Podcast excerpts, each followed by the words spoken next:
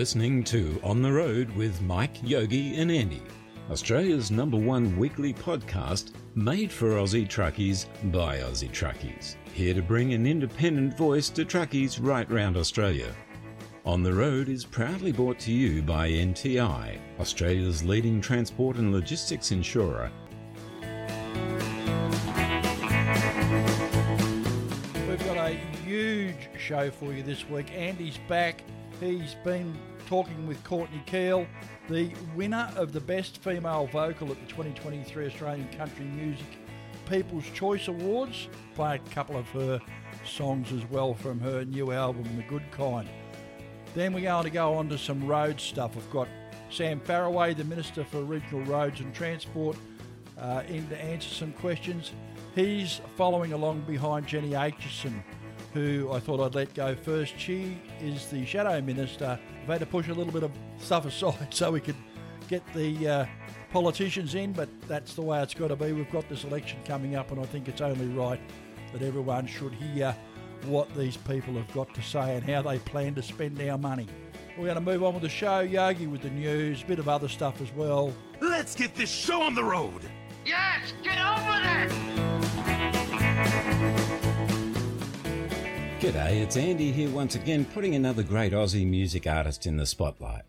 In the guest chair this week, heralded as one of the most exciting talents in Australian country music by Beat Magazine, and recently crowned Best Female Vocal at the twenty twenty-three Australian Country Music People's Choice Awards, the wonderful Courtney Kyle has once again lived up to her killer reputation with the release of her latest single, Let's Pretend, a track drawn down from Courtney's long-awaited and soon-to-be-released album called The Good Kind.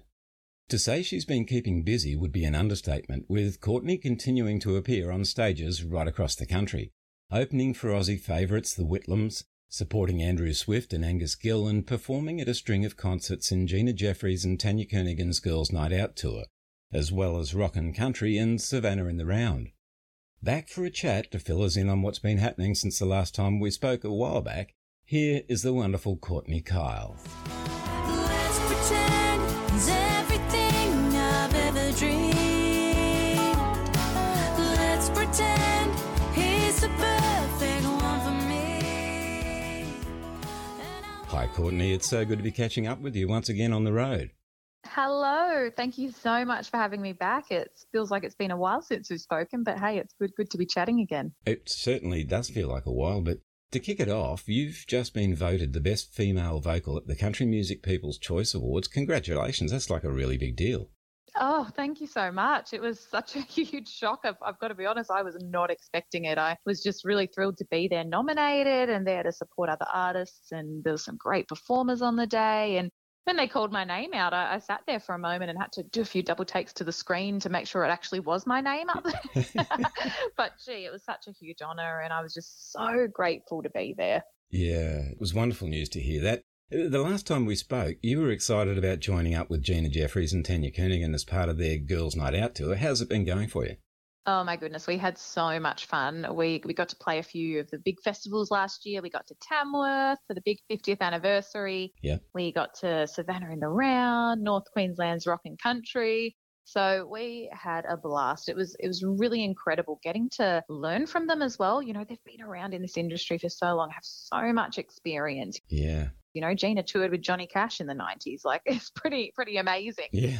So getting to play with them, see how they interact with the crowd and with the band, I just feel very, very privileged being able to be included in that. Yeah, and it must have been fun too. I mean, although Gina and Tanya are both fairly quiet and reserved. Oh, totally. Very quiet. Totally.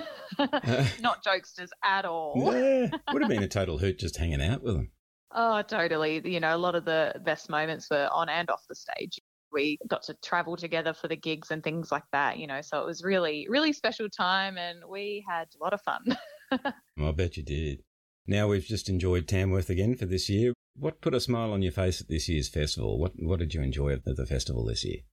I think just the fact that the atmosphere was so great. It felt like how it used to feel pre-pandemic, which was really lovely. Mm. Everyone just seemed so thrilled to be there. You know, there was smiles on everyone's faces, and you know, I just love Tamworth for that reason, but also it's a chance to catch up with everyone that you sometimes can go the whole year between seeing. Yeah. you just get to hear so many great artists that you may not have heard of just walking along Peel Street. You know, you'll you'll see buskers and you'll see the fan zone stage. There's just so much going on. You get home and you're like, oh my gosh, I need to process it all now. Yeah. I expect in addition to being the festival, it's almost like a, an artist reunion every year, like you were saying. Totally. Absolutely. You know, because we obviously get to catch up with other artists when we're at the same festivals and things like that. Hmm. But in the gaps, you don't necessarily get to see everyone. So it's just really lovely to have a big reunion. For sure. So your new album, The Good Kind, is just about to hit, and you've released the single Let's Pretend ahead of the album release. Can you tell us the story behind the song? Definitely. It's one of the more personal, vulnerable songs that I wrote for the album. Mm. And I had the chance to write it with Rod McCormack, my producer, and Sally Barris, who's an incredible songwriter based over in Nashville. It's a pretty good team. Uh, yeah, absolutely. I feel very privileged whenever I get to write with them. Yeah. It's all about being in the early stages of a new relationship. I wrote it when I started seeing someone new last year, and don't know if the song scared them off because it didn't work out, but oh, no. you know, it, it's, it's all about pretending that it's all going to be okay and, yeah. and just living in the fantasy, which I think you need to do. Yeah. And beyond the single, what can your fans expect from the rest of this new long-awaited album? You're right there. It is long awaited. It's definitely been quite quite the journey these past few years. But, you know, this album, I'm so thrilled to finally be bringing it out. Yeah. It's a collection of the singles I've released to date, but also a couple of new tracks in there. And it's just really nice for me to be able to pull it all together and say, this is the season of music that I've been in for these past couple of years, and really celebrate all the people that have been on the journey with me. And, you know, I'm just really grateful. Yeah. Well, as they say, all good things come for those who wait. Well, I've had to test my patience, that's for sure, these past couple of years. But, you know, we've got here, which is the main thing. Well, it has been a pretty hectic few years in a, a lot of ways. Definitely. On the back of the new album and single, I expect you'll be hitting the road pretty hard to get all this great new music into the ears of your fans and a whole bunch of new fans too. What are the touring plans you have for the rest of the year? I'm kind of in the process of trying to work that all out at the moment. Ah. I've got a show coming up on the Central Coast again. I've got my album launch, obviously, and then another show with Ringers Western here on the Central Coast, which is going to be really great fun to connect up with them. Yeah, that's Central Coast, New South Wales, yeah? Yes, yep. yes, Central Coast, New South Wales. I'm just hoping to get out to some of the festivals this year and just any chance to get out to connect with people. I definitely don't take that for granted, any chance to be playing shows and, and just really getting to jump into the country music community. Everyone's been so welcoming to me, which I'm, I'm so incredibly thankful for. And it's just really lovely finally when you get to connect with these people that, you know, might have been listening to your music or following you on social media, but you've never actually got to play a show for them. Yeah, yeah. You know, I'm hoping there's lots of that this year, and as well as getting back in the studio and writing and starting to think about album number two. As artists, we're constantly going, okay, what's next? We've yeah. got to create something new. We've got to get more music out. Yeah. So that's also going to probably take up a little bit of my time this year too. For sure. Well, it's always great to find any excuse we can to catch up with Courtney Kyle, and this is no exception. Courtney, I truly appreciate you finding the time in your ever hectic schedule to come and play on the road with us once again. Oh, thank you so much. It's so great to chat, and, you know, I just really appreciate all your support. It's been an incredible ride. It sure has. Definitely. To close out our chat for today, would you please introduce your new single for us? Absolutely. My name is Courtney Kyle, and you are listening to my new single, Let's Pretend, on the road. Mama, I found someone. He's kind and kind of young, about the same as me, not wild and free, still plenty fun. He's got a way about him, it makes me feel I'm feeling too much. But if I dive in just a little, a little might not be enough. I can hear you saying that I barely know him yet, but I don't think it's fair to compare him with the rest. Let's pretend he's everything I've ever dreamed. Let's pretend he's the perfect one for me, and I won't get hurt again.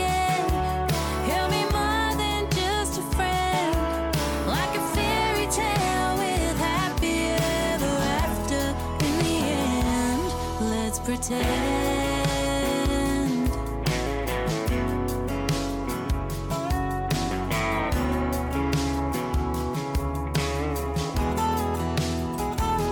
Mother, if you believe that my strong is stronger now, I'll let myself fall and let the walls come tumbling down.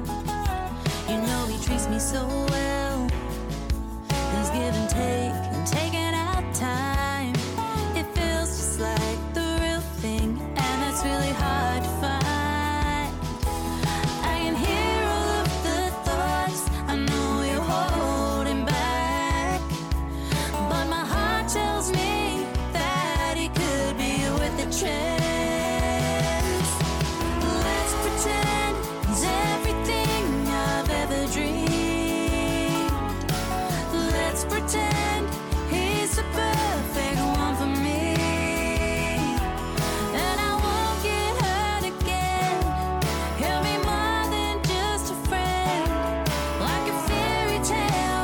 Pretend he's the perfect one for me, and I won't get hurt again.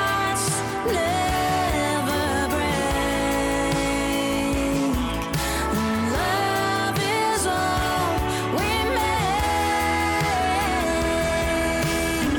fairy tale with happy ever after in the end. Let's pretend that hearts never break. Dreamed. Let's pretend he's the perfect one for me, and I won't get hurt again. He'll be more than just a friend, like a fairy tale with happy ever after in the end. Let's pretend.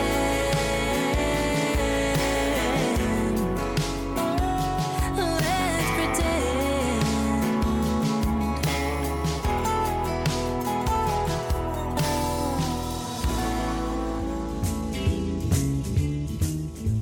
There's nothing more devastating for a truck operator than to be involved in a serious road incident. We've all seen the impact of heavy vehicle accidents, and at these times, when people are most vulnerable, it's critical that they have immediate support from a strong, stable, reliable and experienced organisation. N T I is Australia's number one truck insurer, the specialist you can count on to protect your transport and logistics assets, with the know-how to take control of the situation and the capability to reduce lost income by getting trucks back on the road again as soon as possible. Specialist products, experienced people, accredited repair and recovery networks, and industry advocacy is what we do. It's our specialty, and we've been doing it for more than forty-five years. For more information, visit the website at n t i dot com dot a u or go to the N T I Facebook page. Well, welcome once again to the podcast. Today, Jenny Aitchison, M P, the member for Maitland, is joining me for a bit of a chat. Now, I've met her several times over the last few weeks at various places, and we've had a few chats now off the record about things. She's going to come on the record with me today. Jenny, welcome to the show. Thanks. Thanks for having me here, Mike. Great to be here. I'm pleased you're excited. You may not be excited at the end, but we'll see how you go. um, you've been you've been uh, a member of the uh, Legislative Assembly in New South Wales for quite some time. two thousand fifteen, I think you were elected with the biggest two-party preferred for quite some time, sixty-five percent. Yeah, uh, eight years I've been there, and um, I guess coming from Uh, a business background and a lot of work in the community, I sort of brought a lot of people with me to join Labor in our project of trying to make things better. Jenny, you're the uh, Shadow Minister for Regional Transport and Roads, mm-hmm. and I believe uh, if you guys get the Guernsey at the upcoming state election, you might move into the ministership. Is is that a correct assumption, is it? Well, that we're all hoping that's the case. Yeah, mm. that's, I mean, obviously Chris has said a number of times he wants us to move forward with the same team, so yep. I'm ready and able and willing. Well, that's good. So I've got a few things that are inside your electorate that you obviously would know about, and a couple of things that are transport related that I'm hoping you can give us a position on.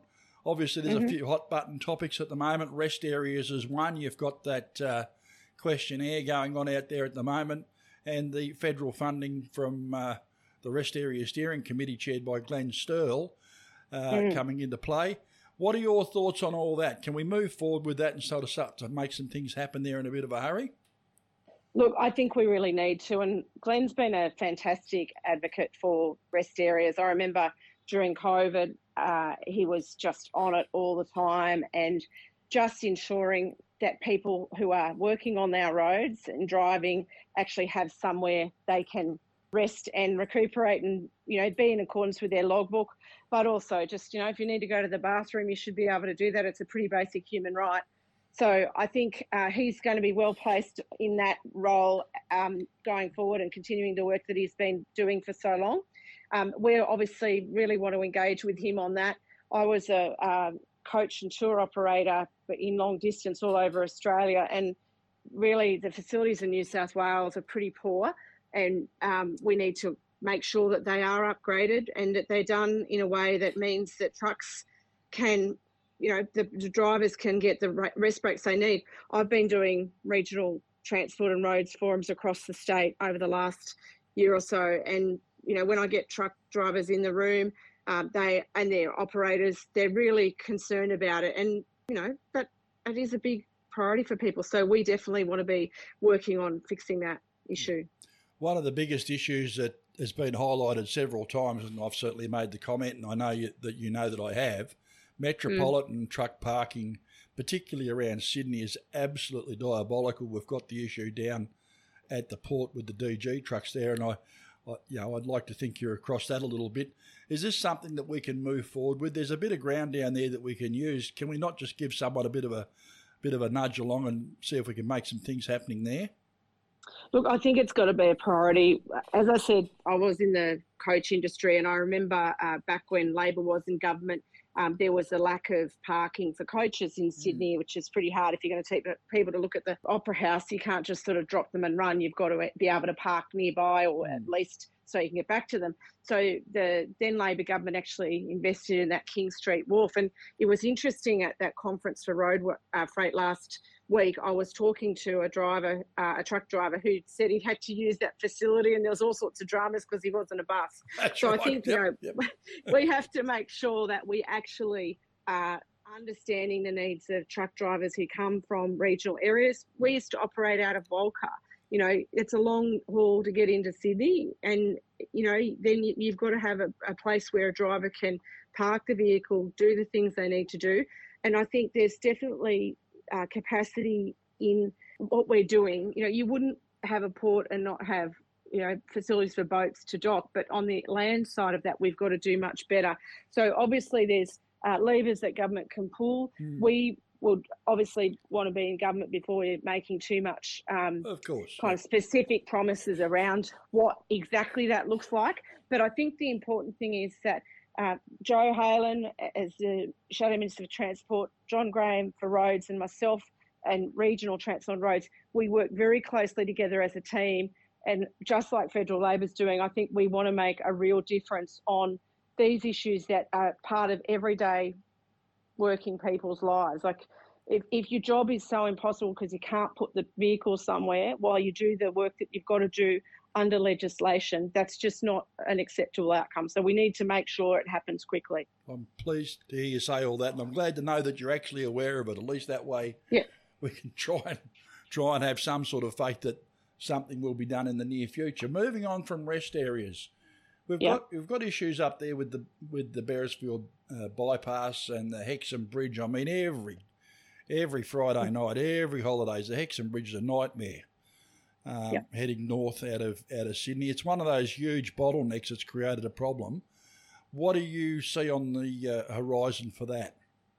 Well, look, I'm really lucky in this space. Our uh, local federal member Meryl Swanson has been advocating very hard on this, and the state members that are involved in that uh, situation. So myself in Maitland, Sonia Horner in Wallsend, and, and Kate Washington in Port Stephens, we all go along those roads, so we understand the bottlenecks that occur. Um, in Maitland, particularly in that sort of Thornton, Beresfield area, area mm. we really get slammed with uh, people trying to rat run through and, and in whether it's in vehicles or trucks from the M one right through to Raymond Terrace is really important. There's been funding put in there, and I'm just thinking we're all looking forward to getting it done, yeah. and uh, we will do everything we can to expedite that. Well, none more so than the truckies who get caught up in the traffic mayhem every time someone hits someone on the bum going onto the Exon yeah. Bridge. You know, it's yeah, a disaster for everyone. That's right. And the, the, the question for me is, you know, it just stayed in abeyance for so long. Like yeah. this government's been here for twelve years, yeah. and what we've seen is a failure to actually put forward this link, which is one of the most major links in, you know, really New South Wales, and in fact probably across the nation, because, you know, getting to Sydney and Brisbane, it's that big point you've got to get through it. And mm. I just can't see why they haven't prioritised it before now at either the uh, state and the federal level. And it's really only been, you know, Labor members of Parliament who've been able to push for that to happen. Well, we talk about, you know, trying to reduce the carbon footprint and trying to do things more economically, and with all these higher productivity vehicles and that, and then we divert them onto a little bloody road through traffic lights and slow them all down and create hassles for everyone. It just seems to me that we've got the cart before the horse sometimes. Yeah, absolutely. And, you know, a few years ago, I remember when there was an issue on that bridge, and, and it was out for quite a period of time. And, yeah. you know, these are the problems. So we we just have to make sure that those major pinch points are really being addressed, and, and Labor's one hundred percent on that one, and we will be uh, pushing forward for it. Righto. Well, moving along then, there was another pinch point that we have every holidays and every Friday afternoon. It seems the M one between Newcastle and Sydney. It doesn't yep. take very much for there to be a disaster and a twenty K traffic jam there either. Now, yeah, it is pretty slow, isn't it? So, you know, we've got all these contraflow places put in, but there doesn't ever seem to be like a pre-agreed traffic management plan that the police up there can just go ahead and activate uh, and uh, sort of open up a few contraflows. It seems we need to put a thousand witches' hats down the wrong side of the, the road before anyone thinks it's safe to go down. Why can't we just put a couple of highway patrol cars there and have a pre-arranged uh, traffic management plan we can put in place just to keep the traffic moving? I've got a lot of concerns about this, and I'll tell you why after you've answered that. Yeah, well, look, I, I I get it. You know, we got caught up in it too, and, you know, I ended up the other day going through, I don't know, whoop, whoop, nearly lost, actually going to another conference in Wagga. I nearly missed the plane, in fact, um, the other day. So it does have a huge impact on people. You know, you've got a, a journey that's pretty much two hours door to door from sort of the start to the finish, and if you, if you do get one of those snarls, then it does really just bring everything to a standstill. And when you've got truck drivers who are really relying on that run, because that then affects meal breaks, it affects deadlines, et cetera. It's it just adds another level of pressure to it. So um, look, on I'd have to take it on notice about what the tra- plans are on the road yeah. to see. Yeah. But um, definitely, whatever we could do, we would be looking at doing. We see that there's so many people in the Hunter. They live in my community, they live across the Hunter, who are working in Sydney or vice versa. It's such an important road, and we need to make sure we're actually working on it. Well, it doesn't seem like rocket science for me to have a pre-approved action plan that the, the officers on the ground know that they can just go ahead with, rather than yeah. having to, you know, get questions and answers from everyone. We've got a pre-approved plan. There's an accident between there and there. You can open the highway up and, you know, two or three highway patrol cars, we've got plenty of them, to mm. to get there and make sure people are doing the right thing. It's not rocket science. The issue that I've got is we've got people that are, you know, that are sick, diabetics. You've got, you know, you might need to go to the bathroom for God's sake, and you're stuck there in a traffic jam. Truck drivers yeah. with their logbook issues, people with medication issues. We don't seem as though we take into consideration people's lives as human beings when these sort of things happen. Life needs to go on even when there's an incident. Yeah. Why does someone else's incident maybe become an, an emergency for me? Well, I can't imagine being stuck there for several hours with a couple of kids in the car. That'd be enough to just drive you mental. Yeah, well, it really is. And I remember actually on that issue alone, mm. I remember being in Sydney one time and having to come back to Maitland. Yeah. And I left my um, accommodation in Sydney at eight o'clock in the morning, yeah. and I didn't have enough fuel to get me home. I was planning to stop at the servos on the twin servos up there. At Wyong, yep. And in yeah, Wyong, and then in the end, I actually could not get there because of the you know, it was when those two trucks were fused together, yep. and yep. they didn't establish contraflows and all these dramas.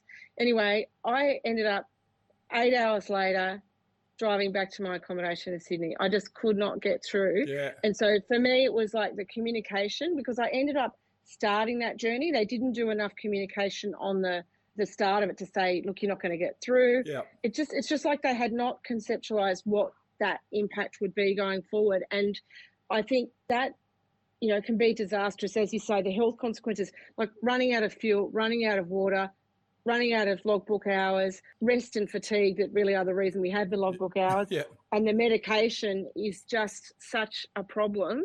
And you're right, you know, if you've got a couple of kids in the car, if it's a car, if you've got those medical conditions, you know, it's it's really quite dangerous. So yeah. we do need to have plans that are very clear. And the whole point, I think, of having redundancy in the road system, because if you've got a plan, you can say, well, okay, this happens here, that's what we do. And then when you're writing that plan, you might actually think, oh, well, actually there's a few gaps here, and if we have a, an issue at this point, this point, or this point, we can't do anything yeah. else. Yeah. So that's when you identify the gaps in what might happen in a real-life emergency. We've seen this time and again through, you know, the, the bushfires, the floods, where we haven't had redundancy in the road network because they're all in our regional areas, and particularly that peri-urban sort of bit on the outside of cities or, or regional centres. So much congestion is happening that when you have one incident, it just knocks out the whole network. Mm. So we have to look at those. And I know Chris Minns is the uh, Labor leader and, and hopefully Premier in three weeks' time. We're crossing our fingers.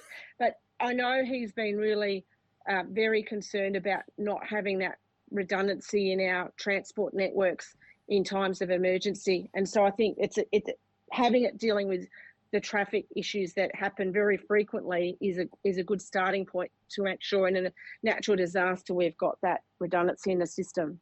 I'm talking with Jenny Aitchison. She's going to take a quick break and hear from one of our sponsors, and we'll be right back. A power nap can be your driver fatigue solution. If you're struggling to keep your eyes open while driving, you're in danger of falling into a microsleep, and the consequences can be fatal. Pull over somewhere safe and take a fifteen to twenty minute power nap, and then continue on your journey. Visit our website to learn how to make the best of your power nap. power nap dot org dot a u We're back with Jenny Aitchison, Shadow Minister for Regional Transport and Roads, uh, M L A, Labor, potentially a Transport Minister down the track. Is that right? Have I got it right this time? Oh, yes, you have, except potentially Regional Transport and Roads. My colleague Joe Halen will be our Transport Minister. Yep. But we're a team, so you get one and you get three, so it's good. We just got a couple of things I'd like to talk with you about before we wrap yep. it up. The, the Blue Mountains, going across the, the highway there out towards Bathurst has been a challenge for a long, long time, particularly in the winter. We get a bit of snow up there, things grind to a halt. We've been talking about this tunnel through the mountain and all these other ideas. Tell me where you're at with that, please. Look, I, I think we uh, we really have to start talking about this realistically and honestly, and that's something the government hasn't been able to quite get themselves around to. At the moment, we've got a situation where the government said they were going to uh, do three sections of the Great Western Highway and upgrade them. There's the east, the central and the west. Now, that central section involves a new eleven kilometre tunnel through the mountains, which would be Australia's longest tunnel. Now, the issue with this is there it's an uncosted proposal. There's no business case of it. And at the conservative estimate of about one billion dollars per kilometre for a tunnel of that size, if you look around the rest of the world, you're looking at potentially eleven billion dollars to, to build it.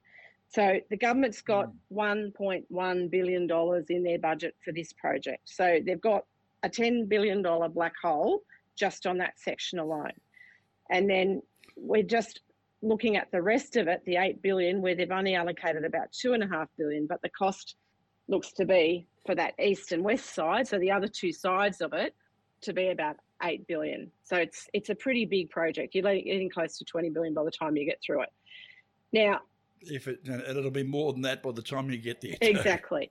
Now, you get to a funding question. The first people that I want to listen to when we talk about funding projects like this would have to be uh, Infrastructure New South Wales and Infrastructure Australia, the independent bodies that look at the infrastructure programs that are being put forward by governments and look at it. Now, in May last year, the independent advisor at Infrastructure New South Wales said they should re- that the government should reconsider the timing and the sequence of a number of large complex projects that they were doing. And the reason they said that is because we know there's been a twenty billion dollars cost blowout on transport projects under this government. Um, you know, we've got the transport blowouts on the actual costings of the roads that they've been building, and then you've got the debacles with, you know, trains that don't fit tunnels or tracks and ferries that don't go under bridges and get caught in re- and break up in rough seas and riddled with asbestos. Oh, don't even right? Start. So it's don't a big one, right? I know, it's very frustrating. twenty billion dollars. That is a massive, massive number, right? So Infrastructure New South Wales, when you look at all that evidence about these big blowouts, them telling the New South Wales government, reconsider the time and, timing and sequencing of a number of your large complex projects, including this central tunnel section of the G W H, they said, think about a more diverse set of smaller projects to provide high paybacks over the period ahead. So they actually said, when you try and do everything all at once, which is, you know, what the former Premier said, look, we'll have everything all the time right now. The problem you get is labour goes up in price, the, the cost of workers, the supply of workers goes down, people are busy doing other things, and then you get the cost of the actual construction, the materials is massive. So we would we have said we'll follow the expert advice of Infrastructure New South Wales and we'll defer the central section to allow that investment in priority roads projects across New South Wales in the next couple of years. Now, the other expert advice that's been there has been Infrastructure Australia, which has assessed the project and determines it's not eligible for the federal government's infrastructure priority list, which has got it on it, like they have these benefit cost ratios of one, yep. And this one hasn't met it. It's about zero point five seven to zero point six eight. And so you've got the federal government saying, well, we want to take this off infrastructure priority list funding, which was about two billion dollars. And you've got the regional roads minister, Sam Farraway, has previously admitted that because of that, the project's going to have to come to some sort of a halt, a halt, right? Yeah. So now yeah. They're going ballistic because we've actually said what we're going to do with this one point one billion dollars worth of investment. And what we're going to do is actually make sure that the roads that are being used um, by everyone every day, that we're going to prioritise them right now. And then hopefully in three weeks' time, if, if Chris Minns is the new Premier and we're able to form a Labor government, we will be looking at these and we'll be having open consultation, consultation with the communities that are impacted, because we know there's a lot of communities who felt they haven't been adequately consulted about it. And we the worst thing is they know how those road projects are going to impact their communities. They also know what's going to happen with the trucks and other vehicles that are coming through. We want to talk to the trucking industry about what they need. We want to talk to the agriculture community and, and other um, primary industries that are pulling things through the Blue Mountains and say, how is this going to be the best way for you? We want it to be properly done.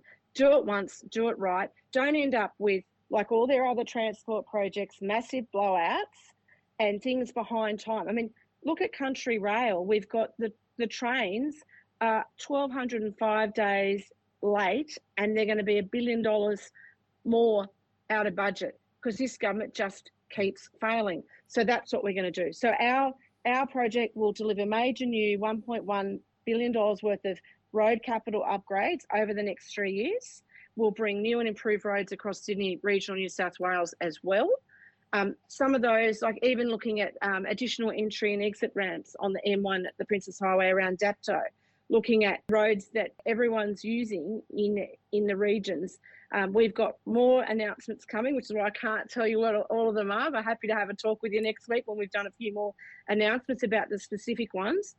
But we, we want to make sure they happen. The other thing is we have made a really solid commitment. We're not going to sell off state-owned assets to fund infrastructure. We are not going to be privatising things. So we know that the government's go-to when they run out of money is privatisation.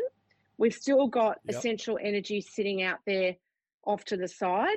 The problem is that Perrottet, the Premier Perrottet has said he will not do any more privatisations. But that is exactly the same thing that Gladys Berejiklian, when she was Premier back in twenty nineteen, said. And the first thing, as soon as the polls closed, they sold off the, the tolls and what was the other thing? Oh, the buses. And so, you know, you can't trust them on this. We've got Sydney Water there. We've got Essential Energy. And if we want to know what's going to happen if they privatise Essential Energy, power prices are going to go up. We've seen with Ausgrid, they've gone up something in the order of, was it ten percent? Whereas Essential's only gone up at about zero point two percent, like a very tiny comp- um, comparative point in the same period of time. So if we keep things like energy providers in local Australian state government hands, instead of flogging them off to the private sector, then we've got more security for our state. We've got the, they're trying to buy back Araring Power Station now, which they sold for, was it fifty million dollars a couple of years ago, and they tried a few years ago to buy it back, and I think it was over two hundred million dollars they wanted then, and they failed to do it. So there are really yeah. important assets here that we need to keep in public hands, and so we're not going to be funding them by flogging off the farm, because that's just crazy. There's lots of stuff we could talk about. I mean, Liddell's closing yeah. and other things. Yeah. Yeah, I mean, there's there's just so much that we could talk about, and there's only so many minutes on the show. I know, mate. I know. I, I, I'll have to come back. I, look, you'll have to come yep. back, and especially uh, especially if you do uh, manage to get a Guernsey, I'll be very interested to uh, be able to talk to you and get some, some factual messages out, because that's how we like to roll on this show. And uh, it's just been a pleasure to have you on and have you uh, some you know give some candid responses to uh, some fairly straightforward questions. Thanks, Mike, it's been really good, and really appreciate talking to you at the conference and tonight, today, and also to all your listeners. It's great. Thank you so much. Uh, we will talk to you again, Jenny. No doubt Thank about you. that. Thanks. See ya. So that was Jenny Aitchison, Shadow Minister for Regional Transport and Roads. Jenny standing for re-election in the seat of Maitland, the next state election in New South Wales in a couple of weeks, and potentially part of the uh, Transport Ministry if uh, the Labor government are returned. We'll just head off for a quick break, and we'll be right back to hear from Sam Farraway, the current Minister for Regional Transport and Roads, and get his responses to the same questions that I just asked Jenny.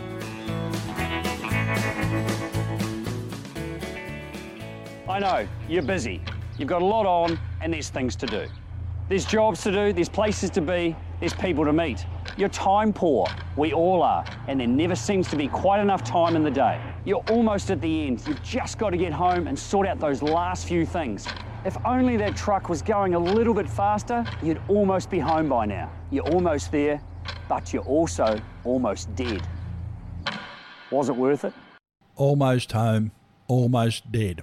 Have a think about it. Hey, it's Courtney Kyle here, and you're listening to On the Road Radio and Podcast. Sam has been a long-time Nationals member. He or the member for, is it, the, is it Bathurst, the seat of Bathurst, Sam?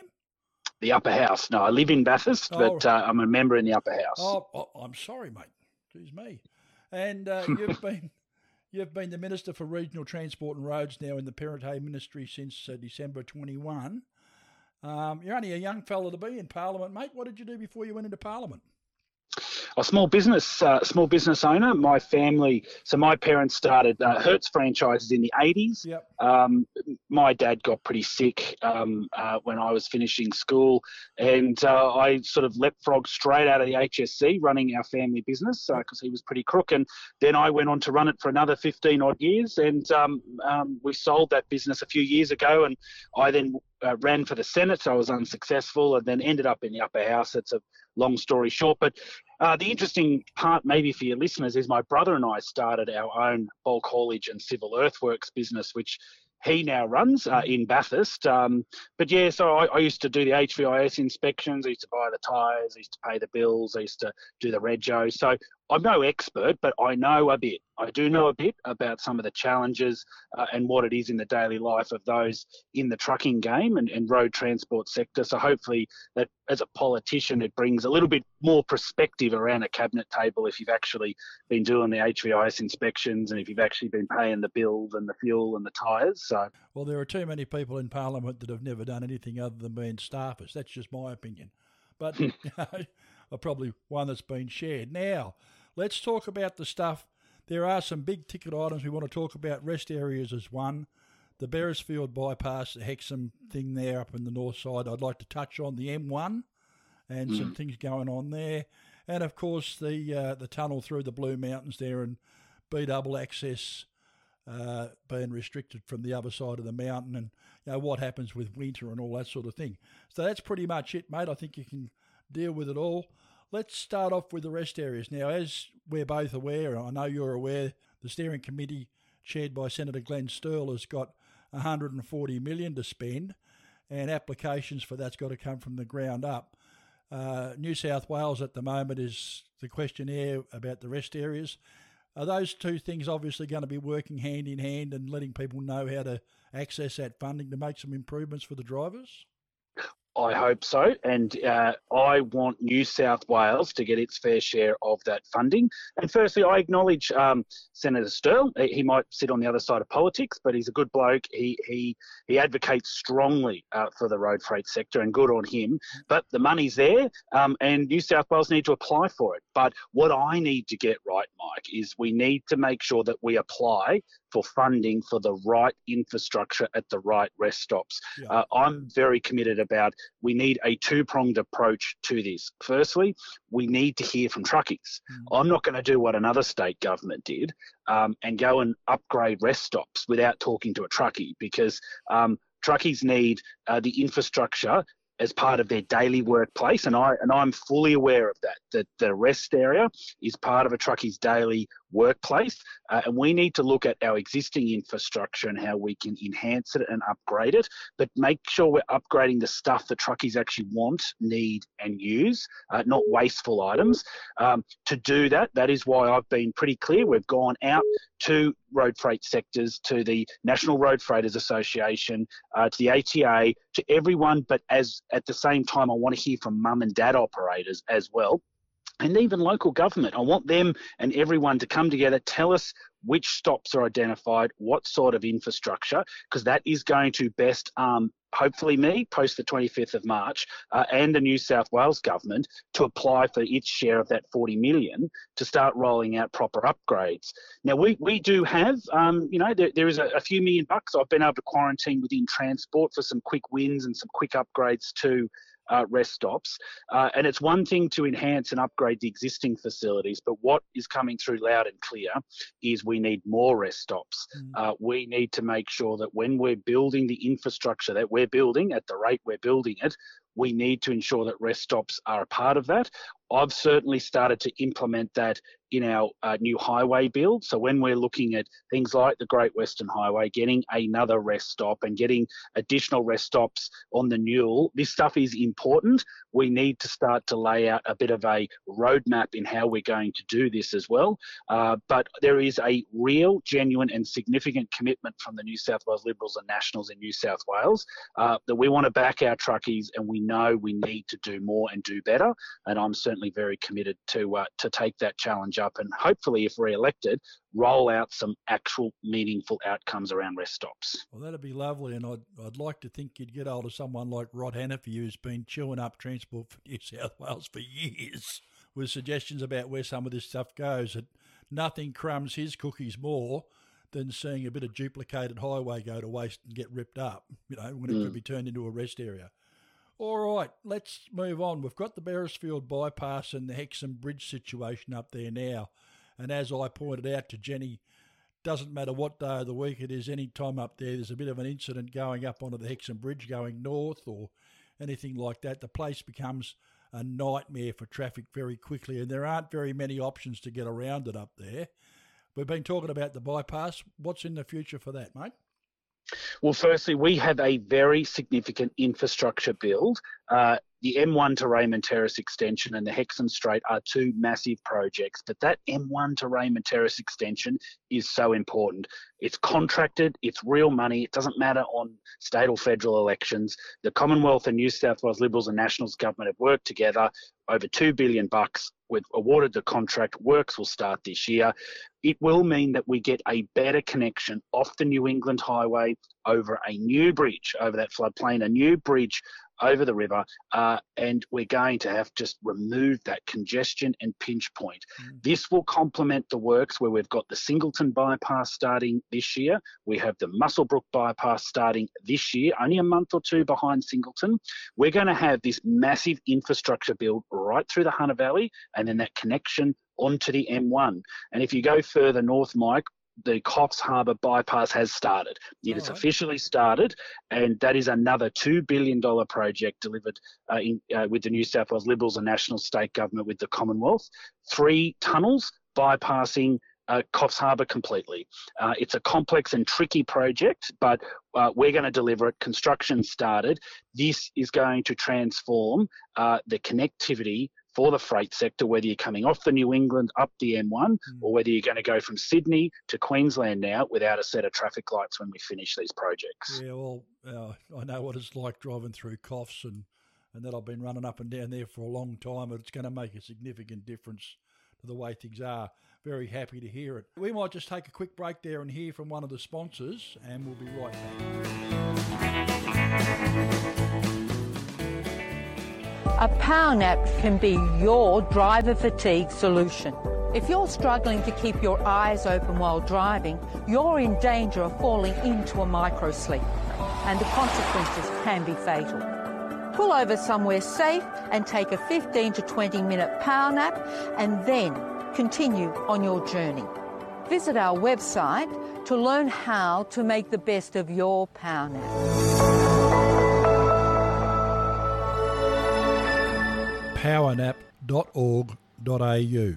We're back with Sam Farraway, the Minister for Regional Transport and Roads in the Perrottet government, the current sitting government, looking for re-election in a couple of weeks, mate. What do you reckon your chances are? You reckon you're going to get another shot? I think the election will be very close, Mike. I think that uh, this election, uh, every vote will matter, every vote will count, uh, and the Liberals and Nationals are going to make sure that uh, we want to govern for all. Uh, obviously, I'm a member of the National Party. I'm out in regional New South Wales every day of the week. I'm the one that's uh, looking after our state highways and our state roads, and to be frank, the massive rebuild after the flooding.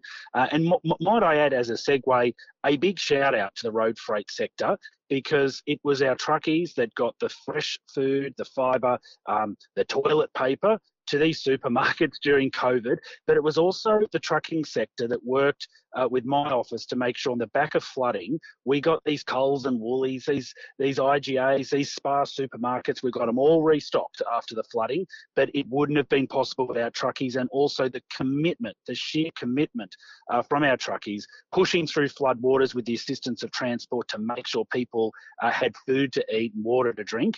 Uh, a big shout out, and I I just think sometimes it's a shame that for the trucking industry, it takes a crisis uh, for them to be acknowledged. And I think we need to change that culture, if anything. Uh, and freight is only going to grow into the future. And we should be making sure that we're working together and acknowledging the significant contribution that the road freight sector makes to our state and national economy. Well, I'm not gonna, you're not going to get an argument out of me on any of that. Well done, young man.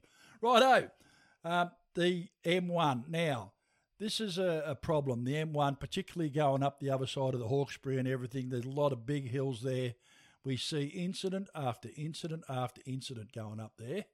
And uh, it doesn't take very much in the morning coming south or going north on a weekend for there to be a twenty kilometre bloody traffic jam up there because someone's made a mistake. Now, we've got all these contraflows and everything built in up there, and we talk about redundancy and what we do. The observation that I've got, first of all, is we end up with people in their vehicles for a long period of time unplanned at these stops. Kids, people with medication issues, for God's sake, you might want to just go and relieve yourself.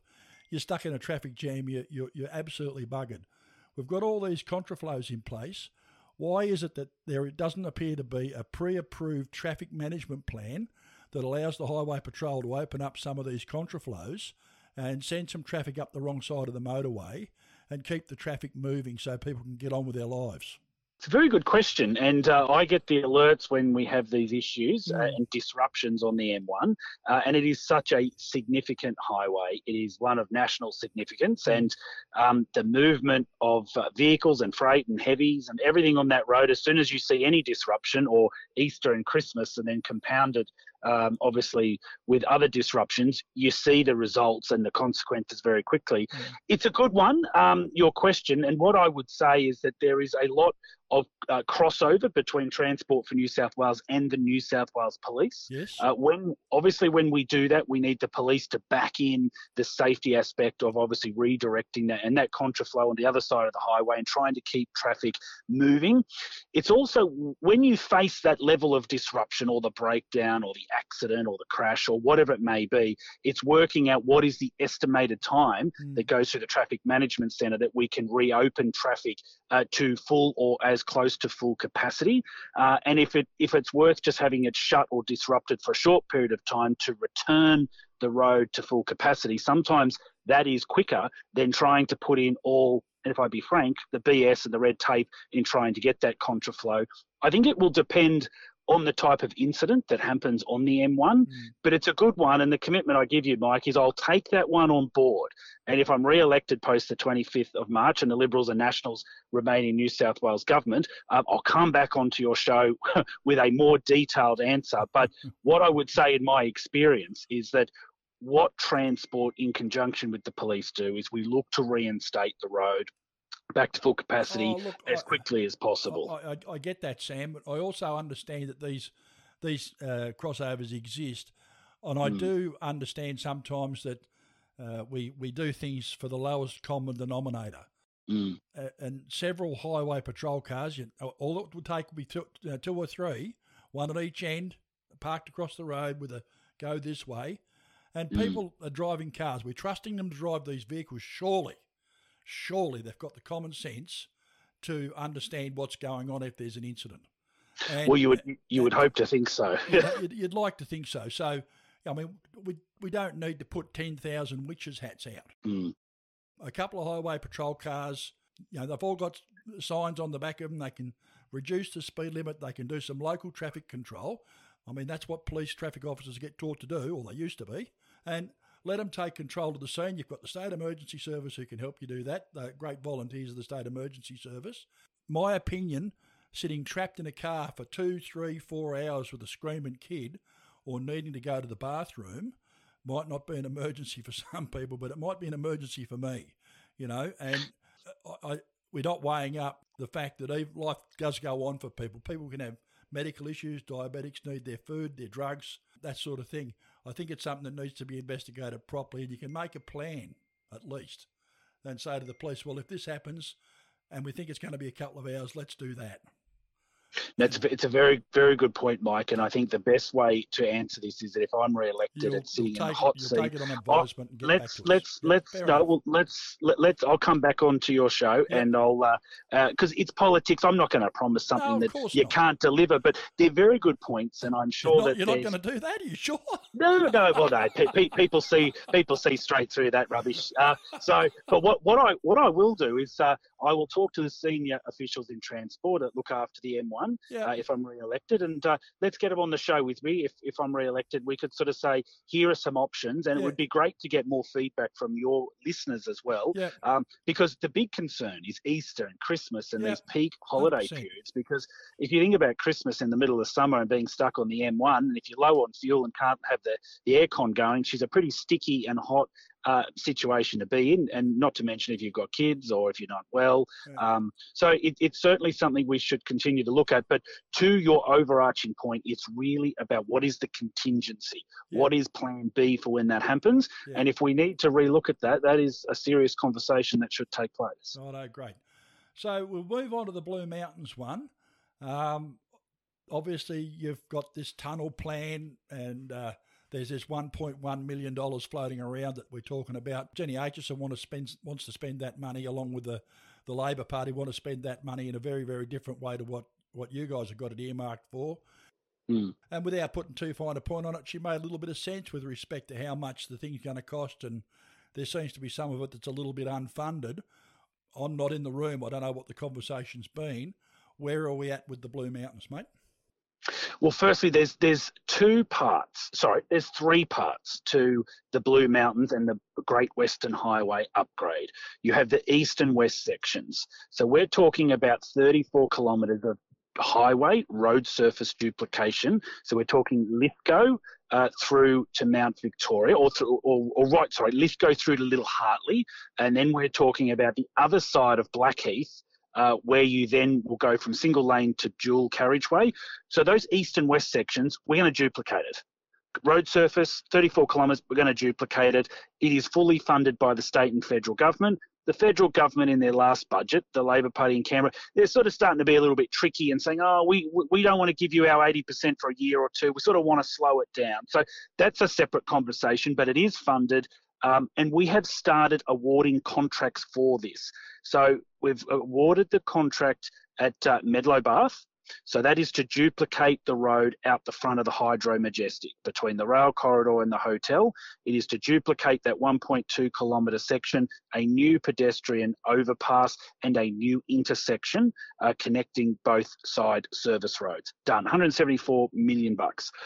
Cox's River Road at Little Hartley, where we have the flyover and the connection to the service roads, two hundred odd million. That is where the potential tunnel will start. So that's where we've got to get that interchange-like structure right, two hundred odd million. The works have started. I was there the other day. The works have started. We're cracking on with it. The Commonwealth Government have agreed. They're the first two projects we're going to get cracking.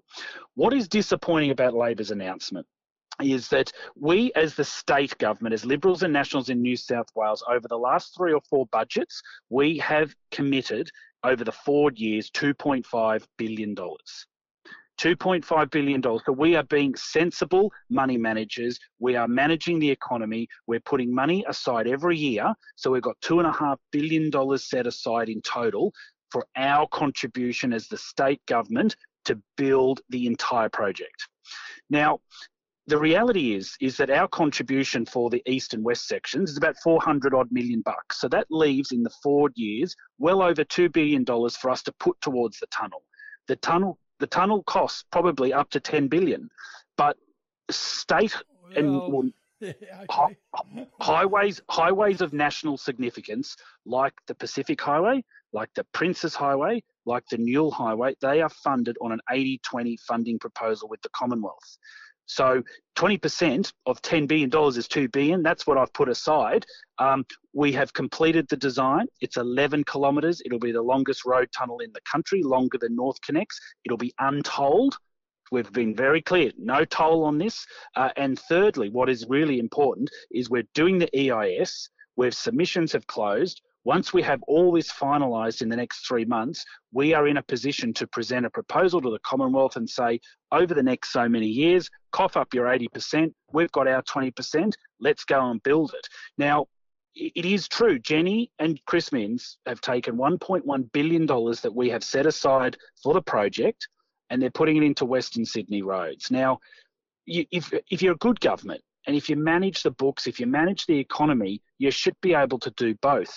That's what we've been doing for the last few years, budgeting every year, money put aside for the Great Western Highway because we know it's a big project, we know it's expensive, we know we'll have the Pacific Highway, so we know we'll have Coffs and the M one to Raymond Terrace done in the next few years. We need to turn our full attention to the Great Western Highway and because it needs to be improved. We need a safer highway. The benefits and return for our freight sector, road freight sector, is huge. You won't have to climb Mount Victoria in the middle of ice conditions in the middle of winter. We'll have a twin dual lane tunnel and we'll be able to look at access. We'll be able to look at what sort of P B S permits because we'll have a far safer road where we can move more freight more efficiently. But you know, there is an election, Mike, and it is so disappointing as someone that lives in the Central West who knows a little bit about the freight road freight sector. A billion bucks that we've worked hard to set aside, Labor are going to take it, put it into Western Sydney roads, where the Premier already has a one hundred plus billion dollar infrastructure pipeline, including roads in Western Sydney. And really, people should be thinking about voting for a government that is going to support the economy, is not going to let the economy stall, but we're going to build the infrastructure that matters. The Great Western Highway, four thousand jobs over the life of the project. They've just scrapped it, gone. And to be frank, it's unfair. Just because the Labor Party don't win any seats west of the Divide doesn't mean they shouldn't have a plan. Doesn't mean they, they should have a plan. Oh. They should have a plan for that highway, and they don't. Well, whether they win any seats or not, I mean, I, as I said, I, I'm not going to comment about how I feel about that. But to be fair, Jenny did raise some very interesting points. She did say to me when I asked her the question that she said it is an eleven kilometre tunnel. And uh, if you look around the world, these things typically cost over a billion a kilometre to build. So you're already a little bit short. It's just the, it's just the nature of the beast. And we talk about getting the trucks through the tunnels. Well, that's great. But D G trucks, are we going to face the same rules there as we face through, you know, taking uh, a, a chemical tanker, say, for example, down the M five into the Port of Botany? You can't take one through there because for some reason someone thinks a D G chemical tanker's likely to be a problem. Uh, we could have a long conversation about that. Well, we could, and, and, and the reality is is we do need to have a conversation about it post yeah. the election because yeah. we're, we've got more tunnels. Yeah. You're going to have tunnels in Coffs Harbour, North Connects, yeah. West Connects. You have the Blue Mountains Tunnel. And I've always said, well, we need to build the infrastructure that this state needs. We yeah. need to uh, make sure that we keep moving forward. But there is a conversation to have about, obviously, dangerous goods um, in tunnels, and uh, that certainly is post the election, whoever wins the election, because it is something that is brewing. If we're going to have more and more tunnels as part of our infrastructure, we need to work out uh, how dangerous goods uh, fit in and around that policy. Wow. But to, to to to be fair, Mike, with the tunnel, um, you've got to have some plan. You've got to have some vision. Mm. You've got to go and do the work. You don't just build a tunnel overnight. You can rip money out of a tunnel overnight. We've yep. seen Labor do that. But to actually have a plan and a vision, like we've been talking to the communities of Mount Victoria and Blackheath for three or four years. That's how we've settled on an eleven kilometre tunnel. That's how we've settled on how a bypass via a tunnel would look like. That's why we've progressed it to an E I S. We cannot go to the Commonwealth Government and ask for cash mm. unless we've got the design, the scope, the E I S done, and we've costed it fully. But yep. you've got to go and do, you've got to work out the environmental factors. You've got to go work out short tunnel versus long tunnel. There's so much work we've done that needs to be done to progress the project. Oh. And my point is that, you know, if it's ten billion, if it's eleven billion, the point is, is that it's a project, no matter what, that this state can't afford not to build oh, because the productivity for all the food and fibre and containerised grain, and you, you think about all the stuff that comes out of the Central West and over the Divide there, we need to be building infrastructure for tomorrow, not just today. We need to change our mindset. I think we're seeing that across New South Wales, but I think the Great Western Highway needs to be the next highway of focus. Yeah. We've got plenty, plenty happening um, on the Princess, on the Pacific, the M one. Uh, I think things like the Great Western Highway, closely followed by the Newell, that's my priority. Yeah, well, mate, you're not going to get an argument of me on whether we actually need it or not. The issue is whether we can afford it. And I mean, is it doable, really? Um, the, the, the, the final point to remember in all this yeah. is that we were never building the tunnel first. We were going to build the tunnel last. So yeah. we were going to build east and west and meet in the middle. The reason why you do that is because the tunnel boring operators that are building the metro will be in the marketplace, you would think, ready, looking for another project. Yeah. And this is the capacity. You know, you got to think ahead. Uh, it's easy to rip money out of it, which Labor have done, but we have a forward plan about making sure that we have the operators and the capacity to build a tunnel in a few years when the time comes. And between now and then, it gives us time for the economy to fire, to keep the economy strong, to obviously uh, invest in infrastructure like that. So that's certainly my plan, at yeah. least for, for, for, for most part. You know, you've got some vision, you've got a plan, and, and, and that's what the community tell me every day of the week. That's what Road Freight New South Wales, the National Road Freighters, the A T A, they just say, where's your plan? And and here, here, here is the plan. Just one quick one before you go, and this is one Jenny didn't get, I'm sorry, it just occurred to me. Mm-hmm. The uh, these communities that we keep seeing pop up, like we've got one, we've got all this new development down around Wilton and that now, where we have, you know, one access point in and out of some of these communities on the major roads, and we get traffic bottlenecks back into the different areas, and if you know, if there's a disaster, there aren't very many ways out of that. I don't know how all that happens. I know it's local government that say, yeah, you can build that there. Surely there needs to be some oversight to make them put in, you know, a couple of ways out of some of these communities. Just your random thoughts on that, mate. No, no, it, it's definitely, it's about making sure that you have the infrastructure that's keeping pace with, with the growth. And the reality is that you can't hold back. We, we have housing crisis or housing challenges. Mm. We a good government is one that I that, that allows the growth in housing but keeps pace with the infrastructure needed to support those developments. And whether it's down south, or another example would be the North Coast. Yeah. If you look at the Cumberland Interchange, you know, that was built for a certain population projection, but we've outgrown that. Mm. Uh, and I've been up there looking at that intersection and certain off-ramps, uh, whether it is south of Sydney or on the North Coast, that w- we need to make make sure that our future transport planning is going to keep pace, because whether it's an emergency or evacuation or Easter or Christmas, um, that's one thing, and you've got to be able to move a lot of people quickly, but you just look at the normal or, or median traffic numbers that's happening in, in and out of these communities now, and COVID has exacerbated this as well, because so many people uh, have purchased property or moved out of Sydney or have changed their lifestyle to, to, to move up and down the coast. So you've got more people using the infrastructure. So it's a very valid point, it's a valid question, uh, and I'm challenging Transport for New South Wales, working with planning, that we need to be reviewing in particular uh, these access roads and service roads, Uh, and off-ramps that take you off major highways, intersect with local roads and state roads in and out of communities, because we've got to keep pace with the growth.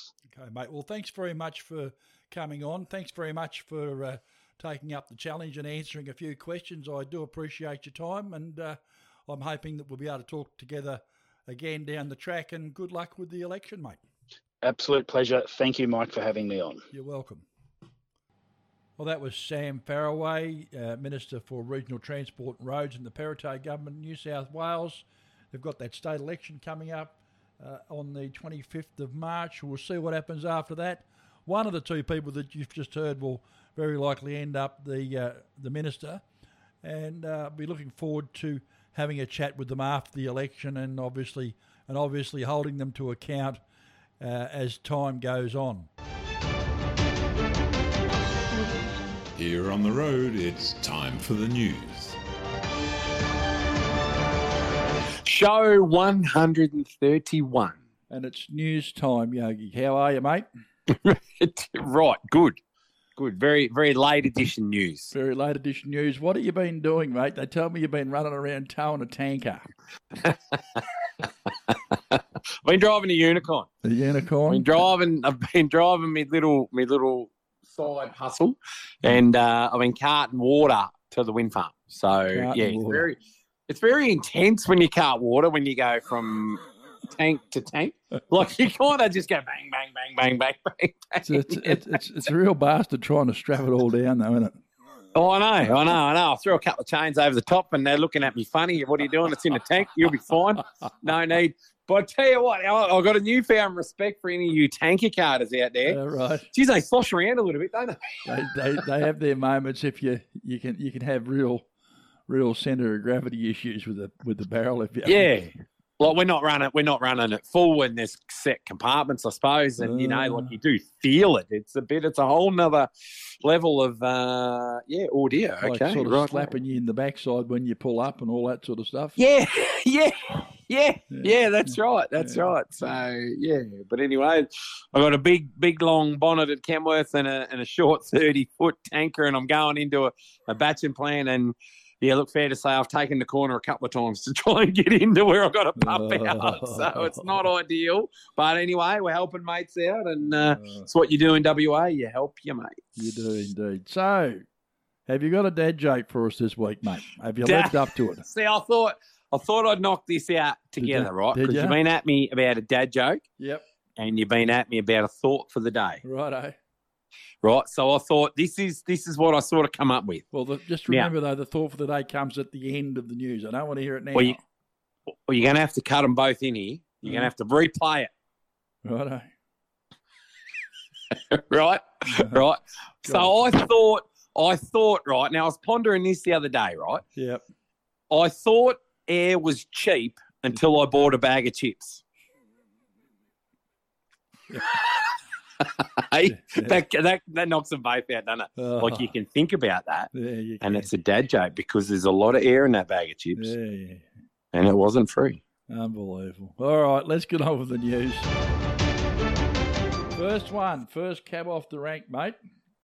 It'd have to be about refrigerator transport, one would imagine. Look, got to get it out of the way. Scots have uh, have gone to God. No one wanted to buy their trucks, and uh, Court Mentha, I think, are going to be in a bit of an issue. I don't even think Richie's want them. There's uh, some bloody crap there. But uh, a couple, oh, of, couple of people have bought. A couple of people are lined up to buy some of the trailers. Though they probably had some good trailers. So, can I say, surely there would be some good trailers in there and some rollback A's and. Well, it's a testament to Peaky and, and all those guys that make trailers. That, yeah, and that, the things yeah, that are yeah. still running around.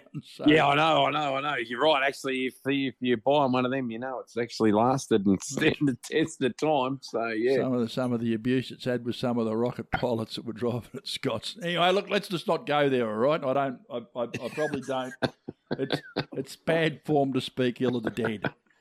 Right. Um, on the upside of it, mate, there is a massive driver shortage. I don't think any of the drivers will have any difficulty uh, getting work if they were if they were worth employing. I I can't imagine there'd be too many walking around. I know that a very good friend of mine who does run a refrigerated company, and this is a bit mercenary, had one of his guys down there handing out job application forms when they were walking out the gate. Oh, well, look, at the end of the day, if there's fifteen hundred drivers, well, you fifteen hundred know, staff. I don't know about fifteen hundred staff. Drivers. So if there's fifteen hundred employees, yeah. you know, there's fifteen hundred jobs available in the transport industry currently. So we'll see what happens. But there's there's wings and there's words and there's people, whispers about people buying yards in Adelaide and yeah, stuff like that. Yeah, and we'll and, see. And North Queensland yeah. and all over the place. Hey, yeah. um, the reality of it is uh, my old mate wasn't the only one. Uh, Dyer's Distribution posted two ads on Seek looking for Scots drivers. Oh, yeah, yeah right.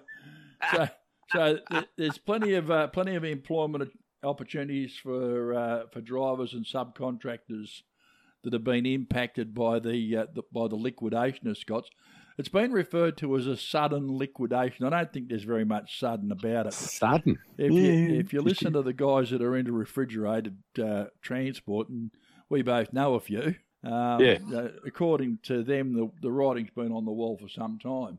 Suitable employees are going to be offered additional entitlements and uh, with some of these people.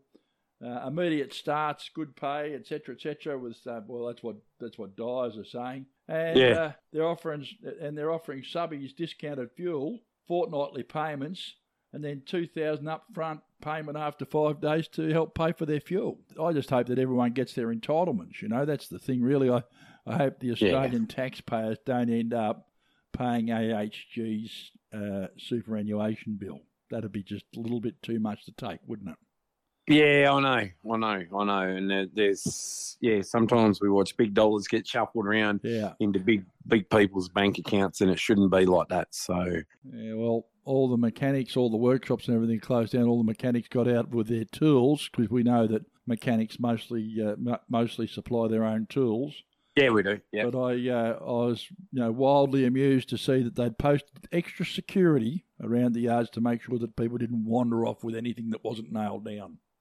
Oh, well, like uh, a pallet of meat or something. Oh, well, some I got, per- uh, pepperoni. Or I got a feeling that a lot of people there are owed a little bit more than the pallet of meat somehow. Um, yeah, yeah, probably. Michael Caine uh, has said that a decade of inaction by government has left transport operators fending for themselves in a broken market. I don't find a lot to disagree with when our mate Michael's talking about this sort of stuff. I mean, it just reeks, doesn't it?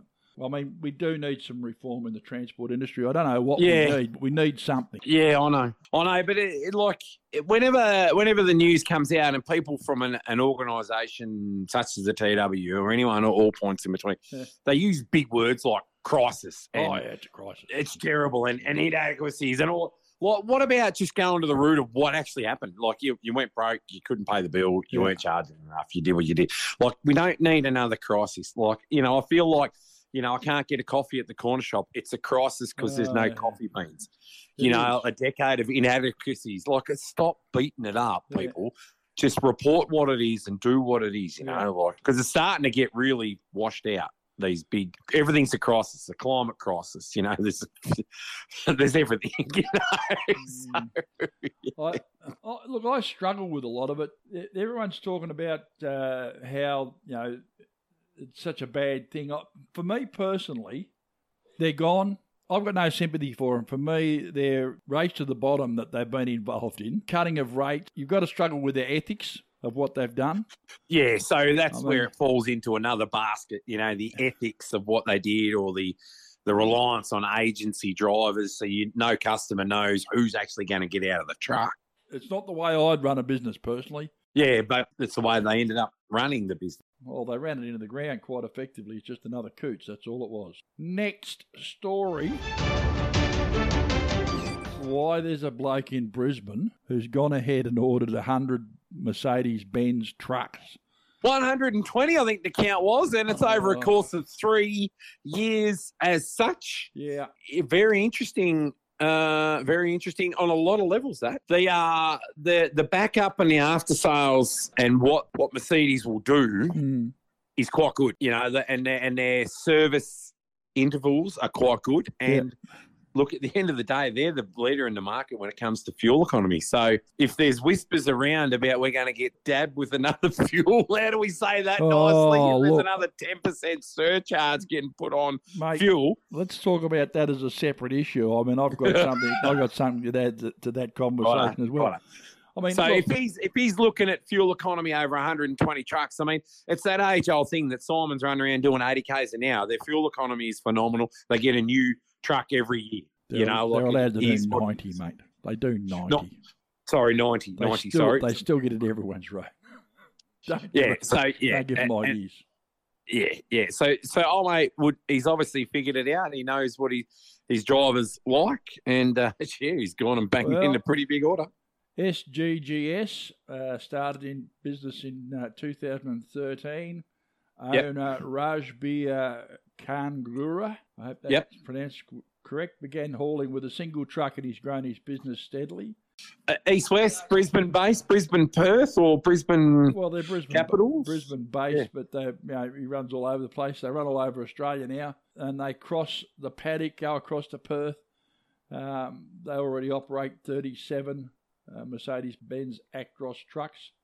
I look at it and I saw I saw a picture of one of the combinations there, and it's a, a what do they call it? A, I suppose you'd have to call it a quad. It's four trailers. It's two B. Well, yeah, oh, we we in the West here call it two B doubles snapped together, but yeah, you you got yeah. probably got an A B C. You've got an alphabet oh, community. No, what you call it over there? No, yeah. A, a you like that?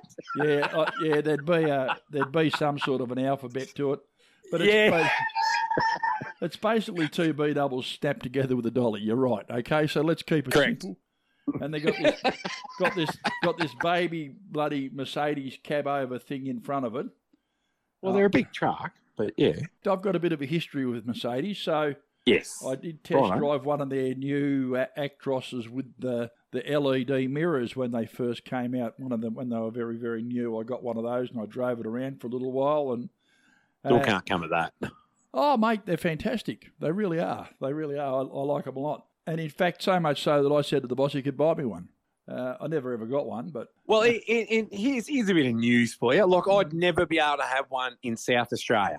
Why? An, a mirrorless truck. I would never be able to do oversize in South Australia because in mm. South Australia and yeah. only in South Australia, yep. you have to run mirror extensions. I've seen them. Yeah. yeah, stupidity, absolute stupidity. Put your little motorbike mirrors on the end of a broom. Andrew. Yeah, put your pull your broomstick out from under your bunk and tie a little fog spot mirror on the side. Oh. Yet yeah, that will comply. You will get fined if you don't have it, but that will comply. Oh. Does not make sense at all. Righto, we'll so on. I could never have one. Go so on. There you go. So there's the manufacturers, you know. I could never be oversized in South Australia. Only South Australia. No mm. other state in Australia mm. at all, mind you. Get off, Is get that off, required? Get off your soapbox now. Go on. Was that part of the news? But anyway, that'll probably get him a couple of tickets to the uh, to the to the footy or the grand final, I would imagine, from from Damon. So oh, they yeah. probably will. You know what I you know what I thought about when I saw that two B doubles snapped together. Yep. So that's three tr- three single semis, basically. Yep. So, yeah, that's a bit of a Queensland thing. You sort of do it a lot up there in, in Queensland. No, no, that's, they, they do call them quads, I think, but, yeah. yeah. I don't know what you'd call it. It's, it, it's You're a little to, bit funny not, over there in the eastern states with your setup. It's got to be a quad because it's got four trailers, but I don't know. Yeah, it's got to be. It's got to be. It's got to be under that. What did it be? fifty-six metres long? Oh, it'd have to be. Every bit of it. It's as long as a triple. Yeah, yeah, triples. fifty-six yeah. and home here, isn't it? Yeah, in the West. Yeah, yeah, something like that. And, I mean, those uh, those um, Mercedes, I mean, when you pull the, pull the curtains around and you, uh, if, you if, if they've got the drive pack in them, these ones probably won't have, but they... There was a thing called a, uh, a the black edition, and oh, yeah. it had the fold down table off the bottom of the bed, so the actual bed folded up. Oh yeah, and a fridge yep. and a freezer and a fold down table and a work light and a little corner chair, and they deleted the passenger seat.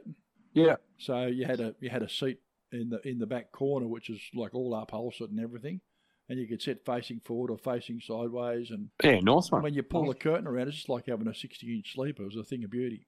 Yeah, I, I've never actually been in one. Never, I mean, yeah, like I said, Dad had one years ago, you yeah. know, when they first come out. But uh, he went, but I've never, never actually really sat in one. But uh, you know, White Line have been running them across the Nullarbor for, for a very, very long yeah, time. Yeah, so no. they must be a sort of a thing, and, and I know they are phenomenal on fuel. So, and of course they'll have all the uh, all the creature comforts and the uh, the technology, and uh, he reckons that uh, they're going to be on a winner with it. So. The uh, the terrain following uh, satellite navigation system is pretty bloody interesting too. The one I test drive had that in it, and uh, stick the cruise control on, mate. Bloody amazing, an amazing truck. Oh, well, there you go. There you go. Good job. Next story. This is a sad one, mate. Yeah, it is a bit of a sad one. We we never like hearing the passing of a fellow truck driver, and yeah. um, especially in these bad. circumstances, and uh, many condolences to the family. Yeah, I, yeah, we all offer our condolences to the Cavill family on uh, on Lindsay passing away, only fifty-six.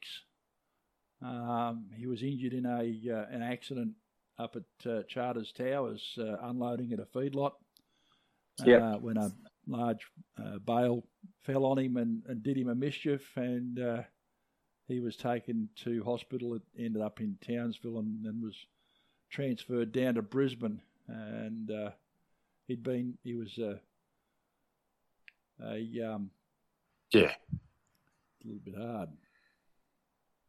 Yeah, well, uh, Lindsay became a quadriplegic as a result of his injuries, and he'd been been uh, recovering. He'd been learning to drive an electric wheelchair using the chin controls and things.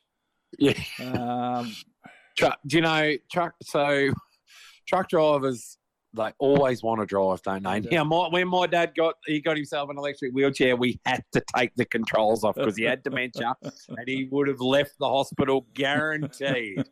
So we weren't. Mum had to have the controls from behind. So we. So I can only imagine this bloke driving with his chin. Yeah. He'd be going, "Yep, fantastic. This is what I'm going to do. This is what's oh, going to." There's a memorial service set for Lindsay Cavill. Friday the seventeenth of March at two p.m. at the Townsville Cremation and Funeral Chapel. And uh, if you can't be there, that's also going to be live streamed on the Townsville Cremation's website. Rest in peace, mate. And the family, because uh, because of Lindsay, who he was and what he was, he was a bit of an, an industry icon. Uh, the family has requested those who attend to wear bright colours on the day. Now, it always feels awkward to do that to a funeral, but the but the family has requested those who attend, please wear some bright colours, even if you get a bright orange tie. That'll do it. Righto, mate. What have you got? You got something from Western Australia for us? No, nothing. Like at all. I don't, there's nothing really going on. I didn't really find anything out of W A this particular week. So there's nothing yeah. happening in Western Australia at all. Well, there's a lot happening in Western Australia, fair to say. You know, like it's not a, it's not just you know a bit of a one-horse town where nothing's going on. I'm like, well, I'm, you know, I'm on a major infrastructure project as we speak. You know, there's breaking news for you, but it's not really, it's not really newsworthy for the good listeners. You know, I've got to get a white card if that's that's oh, that's no, not so news. But anyway, breaking, I've got some breaking news then for you. Beep, beep, beep, beep, beep, beep, beep, beep, beep, beep. You never get sick of it. It never gets old. But I can still never do it. It gets old. The Fair Work Ombudsman, this has just happened today, mate. The Fair Work Om- Ombudsman in South Australia has fined an Adelaide freight company nineteen thousand dollars. nineteen thousand dollars. B S H, the, the transport company, uh, work between Roxby and Roxby Downs and Adelaide. They employ seventeen drivers and five office staff. Uh, they were told that they needed to pay someone correctly for uh, hours that they worked. Uh, someone that they employed as a, uh, I believe, in the office was terminated. She had not been paid her full entitlements. They owed her uh, the entitlement balance of two hundred twenty-five hours on her unused personal, personal okay. leave and other leave entitlements uh, uh, amounting to one hundred fifty hours. And they'd never, ever paid it. They were ordered to by Fair okay. Work and they never paid it. Uh, the, the worker was paid, was owed like eleven thousand five hundred dollars. Judge uh, Stuart Brown has said that a year after the compliance notice was issued, they'd still not paid. B S H Transport Solutions had to make a partial back payment to the worker, uh, but more money was still owed. Yeah. Judge uh, Brown said that uh, they need to indicate that non-compliance with fair work orders and, and things like that are regarded as a serious matter. The uh, the company are, uh, are saying that they intend to appeal it. They're a small family company, they claim. They've always tried to do things above board. All I can say is pay your employees what you bloody well owe them and move on. Righto. Is that it? Yep. What's going on? So it's a pretty bit of a lead up to Matt's Mid-America Truck Show end of yeah, the month. You're going, of course. Correct. So we'll be going there wearing a couple of hats, but definitely with uh, going with Next yes. Journey. Simon's really trying really hard to crack into uh, the American market, and he's making some really excellent headroads for an Australian company to uh, show your wares in America. He's doing really good. So, yeah, so we're going to wander over there, and uh, look, I might even sneak a couple of podcasts in and a couple of interviews on the road. Well, I, look, I, I certainly bloody hope you do. Uh, my mate... My mate Gordon McGill from uh, upstate New York and uh, the bloke that carts logs up out of Appalachia and all that sort of stuff, he's going to be coming down to the Mid-America Truck Show. I told him to look you up. Is he, that's the autonomous trucker? That's the autonomous trucker. trucker. Yeah. Correct. We've had a little bit of contact with that. So whose yeah. uh, show we've been playing in a nighttime slot on our radio station. Put that out there. I've got a quote for you anyway, a thought for the day, soon as how... Well, I have my thought for the day, and I yeah, tied it into a dad joke. But news, dude, you've got to. We've, we've we've worked hard to generate these traditions, and Confucius. Andy might have to take over the podcast when I when I go yeah, over into America. Too. Get Andy to do a guest slot or something. I don't know. Confucius, right?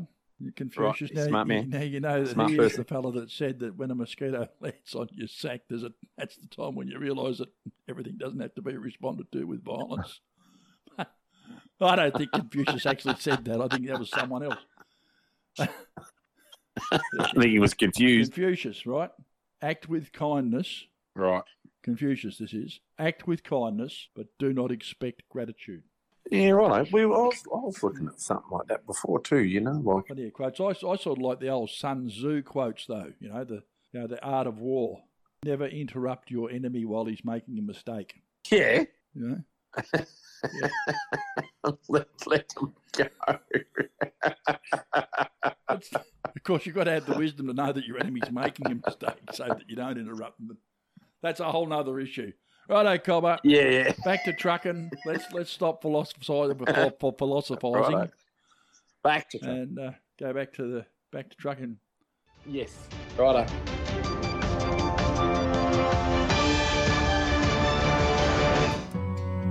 Line number one, you're supposed to have it all together.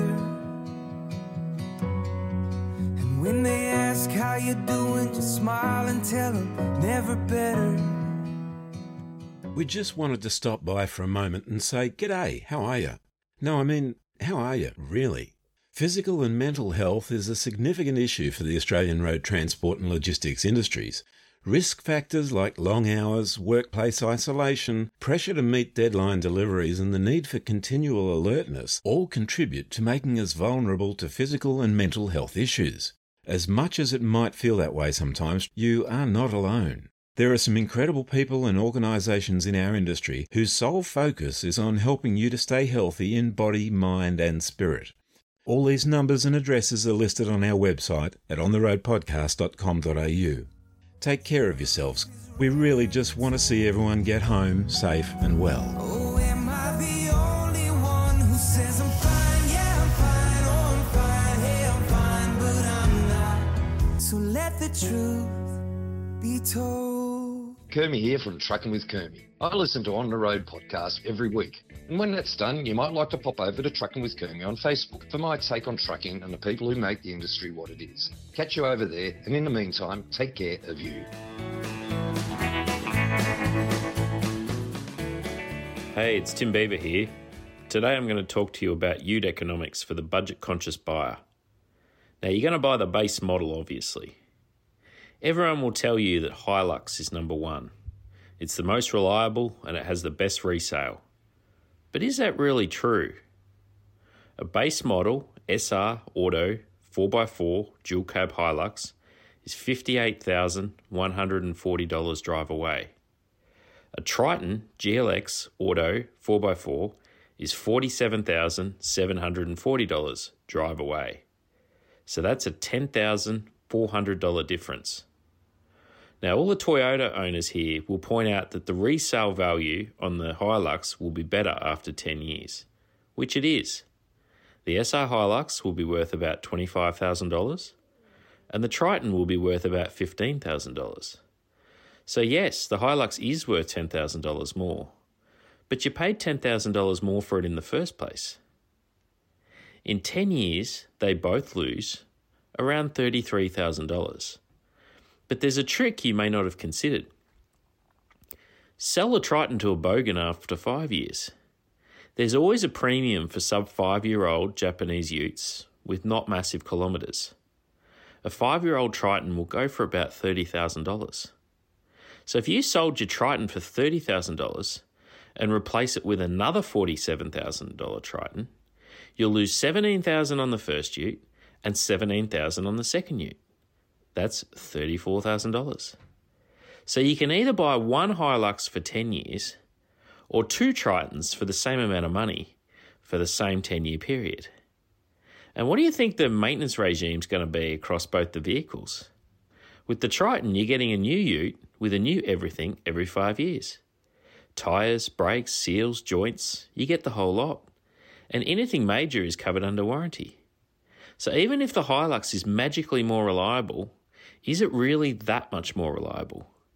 And also you get the benefit of the updated model, new safety features and technology at that five-year mark.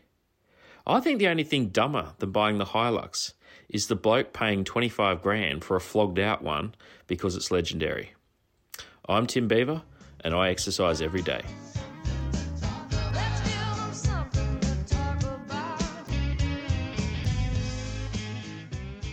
A trucking boss has been cleared of charges in a new twist over the Eastern Freeway crash that killed four police officers. Simiona Tuteru is now unlikely to ever stand trial, leaving grieving families devastated and planning to fight. Once charged with four counts of manslaughter over the Eastern Freeway tragedy, trucking boss Simiona Tuteru has now had his case permanently put on hold. Are you relieved you won't be going to trial? Family members of the fallen officers were in court today. Mr Tuteru's legal team arguing prolonged mismanagement of the case had breached his human rights. Talking about uh, human rights. Fair income. My son's right to be human ended on the twenty-second of April twenty twenty. Bewildered um, once again in the um, court system we have here in Victoria. Mr Tuteru was charged with manslaughter and heavy vehicle breaches in twenty twenty after he was accused of allowing truck driver Mohinder Singh to get behind the wheel while fatigued. But when prosecutors were last year asked to explain how they'd prove him guilty of manslaughter, the charges were suddenly dropped. Justice Lex Lasry today slamming the prosecution for a glaring and oppressive misuse of the court process. Disappointment. that's about all I can say. Mister Tuteru's time in court is over for now, but the Presney family say they're not backing down. They now plan to appeal today's decision. Onward we march, I guess. Mohinder Singh is currently serving an eighteen-year sentence for the deaths of the four officers. Estelle Greepink, seven News. So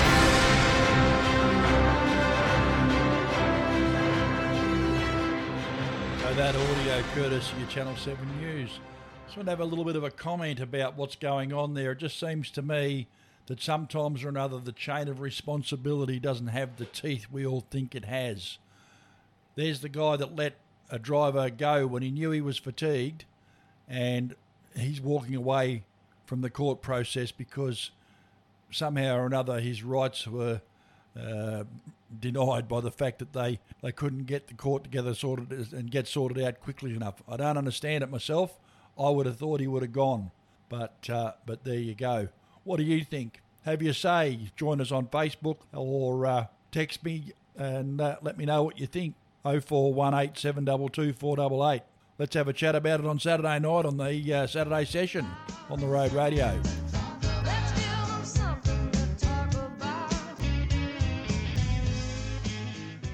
You know, they say you can never get too much of a good thing.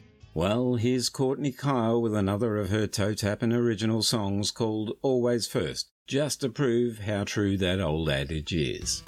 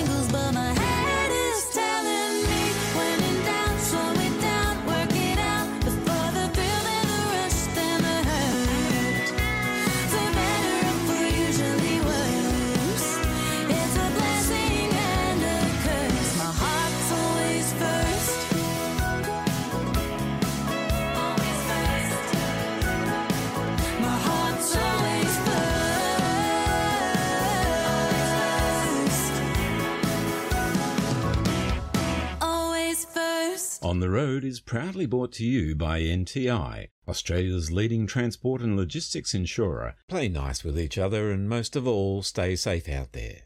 Bye for now. Bye-bye. The team here at On The Road believe in the right to free speech, and whilst we might not always be in agreement with the views of our guests and contributors, we support their right to hold and express those opinions.